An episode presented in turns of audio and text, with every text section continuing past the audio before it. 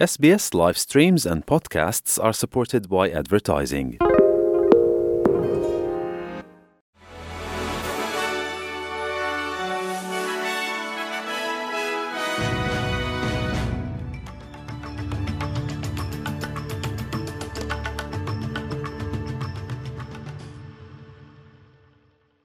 درود بر شما شنوندگان گرامی این پادکست خبری امروز سهشنبه 21 نوامبر 2023 اسپیس فارسی است که من پیمان جمالی اون رو تقدیم حضور شما می کنم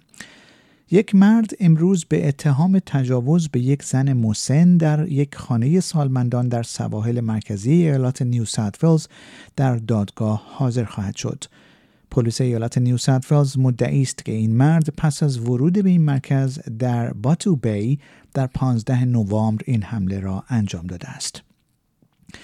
مردی که در درگیری بین گروه های رقیب در مناطق حاشیه‌ای و روستایی ایالات ویکتوریا مورد اصابت گلوله قرار گرفته است در وضعیت وخیمی به بیمارستان منتقل شد. پلیس ایالت ویکتوریا می‌گوید که این مرد 28 ساله زمانی که دو گروه متشکل از تعدادی مرد در ملکی در منطقه مو حدود 135 کیلومتری جنوب شرقی ملبورن درگیر شدند هدف گلوله قرار گرفت. جدیدترین واکسن های کووید 19 که گونه های رایج این ویروس را هدف قرار می دهد از ماه آینده در دسترس استرالیایی ها قرار خواهند گرفت. مارک باتلر وزیر بهداشت فدرال استرالیا می‌گوید که دولت واکسن های تک ظرفیتی را که انواع سویه های آمیکرون را هدف قرار می دهد پس از توصیه گروه مشاوره فنی استرالیا در مورد ایمنسازی یا همان آتاگی تایید کرده است. گروه انگلیکر می‌گوید که کارکنان شاغل در حوزه های ضروری از کار در داخل جوامعی که به آنها نیاز دارند محروم ماندند کیسی چمبرز مدیر اجرایی انگلیکر استرالیا می‌گوید جدیدترین داده های این سازمان نشانگران است که تقریبا هیچ بخشی از استرالیا برای کارکنان مراقبت از سالمندان، مربیان دوران کودکی، نظافتچی ها، پرستاران و بسیاری دیگر از کارگران ضروری مقرون به صرفه نیست.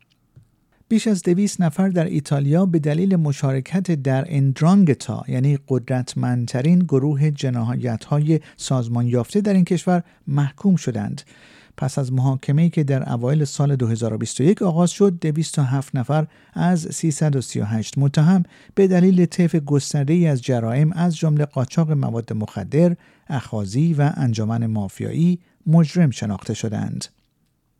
وزیر دفاع ایالات متحده در سفر غیرمنتظره به کیف سفر کرد تا از کمک های نظامی جدید آمریکا به اوکراین خبر دهد. لوید آستین به مقامات اوکراینی گفته است که پنتاگون 100 میلیون دلار تسلیحات اضافی از انبارهای موجود ایالات متحده از جمله توپخانه، مهمات برای های دفاع هوایی و یک سامانه موشکی توپخانه با تحرک بالا به این کشور ارسال خواهد کرد.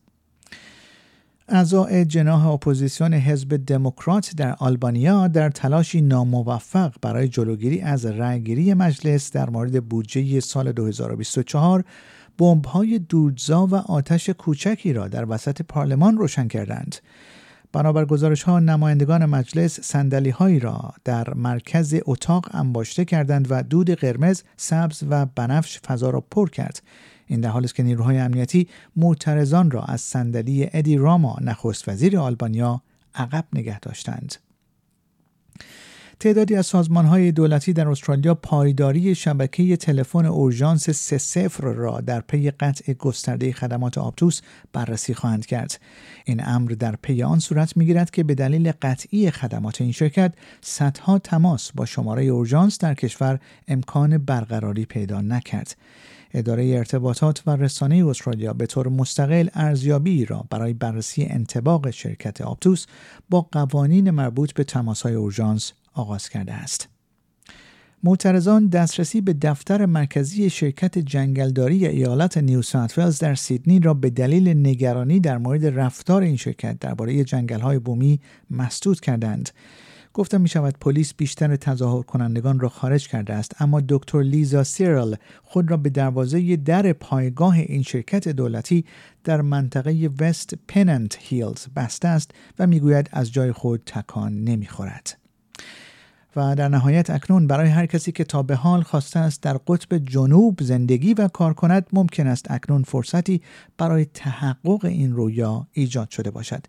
برنامه موسوم به برنامه قطب جنوب استرالیا می‌گوید استخدام برای حدود دویست سمت کاری برای سال مالی 2024 برای کمک به احداث سه ایستگاه تحقیقاتی علمی استرالیا در قطب جنوب و همچنین یک ایستگاه در جزیره مکواری زیر قطب جنوب باز شده است.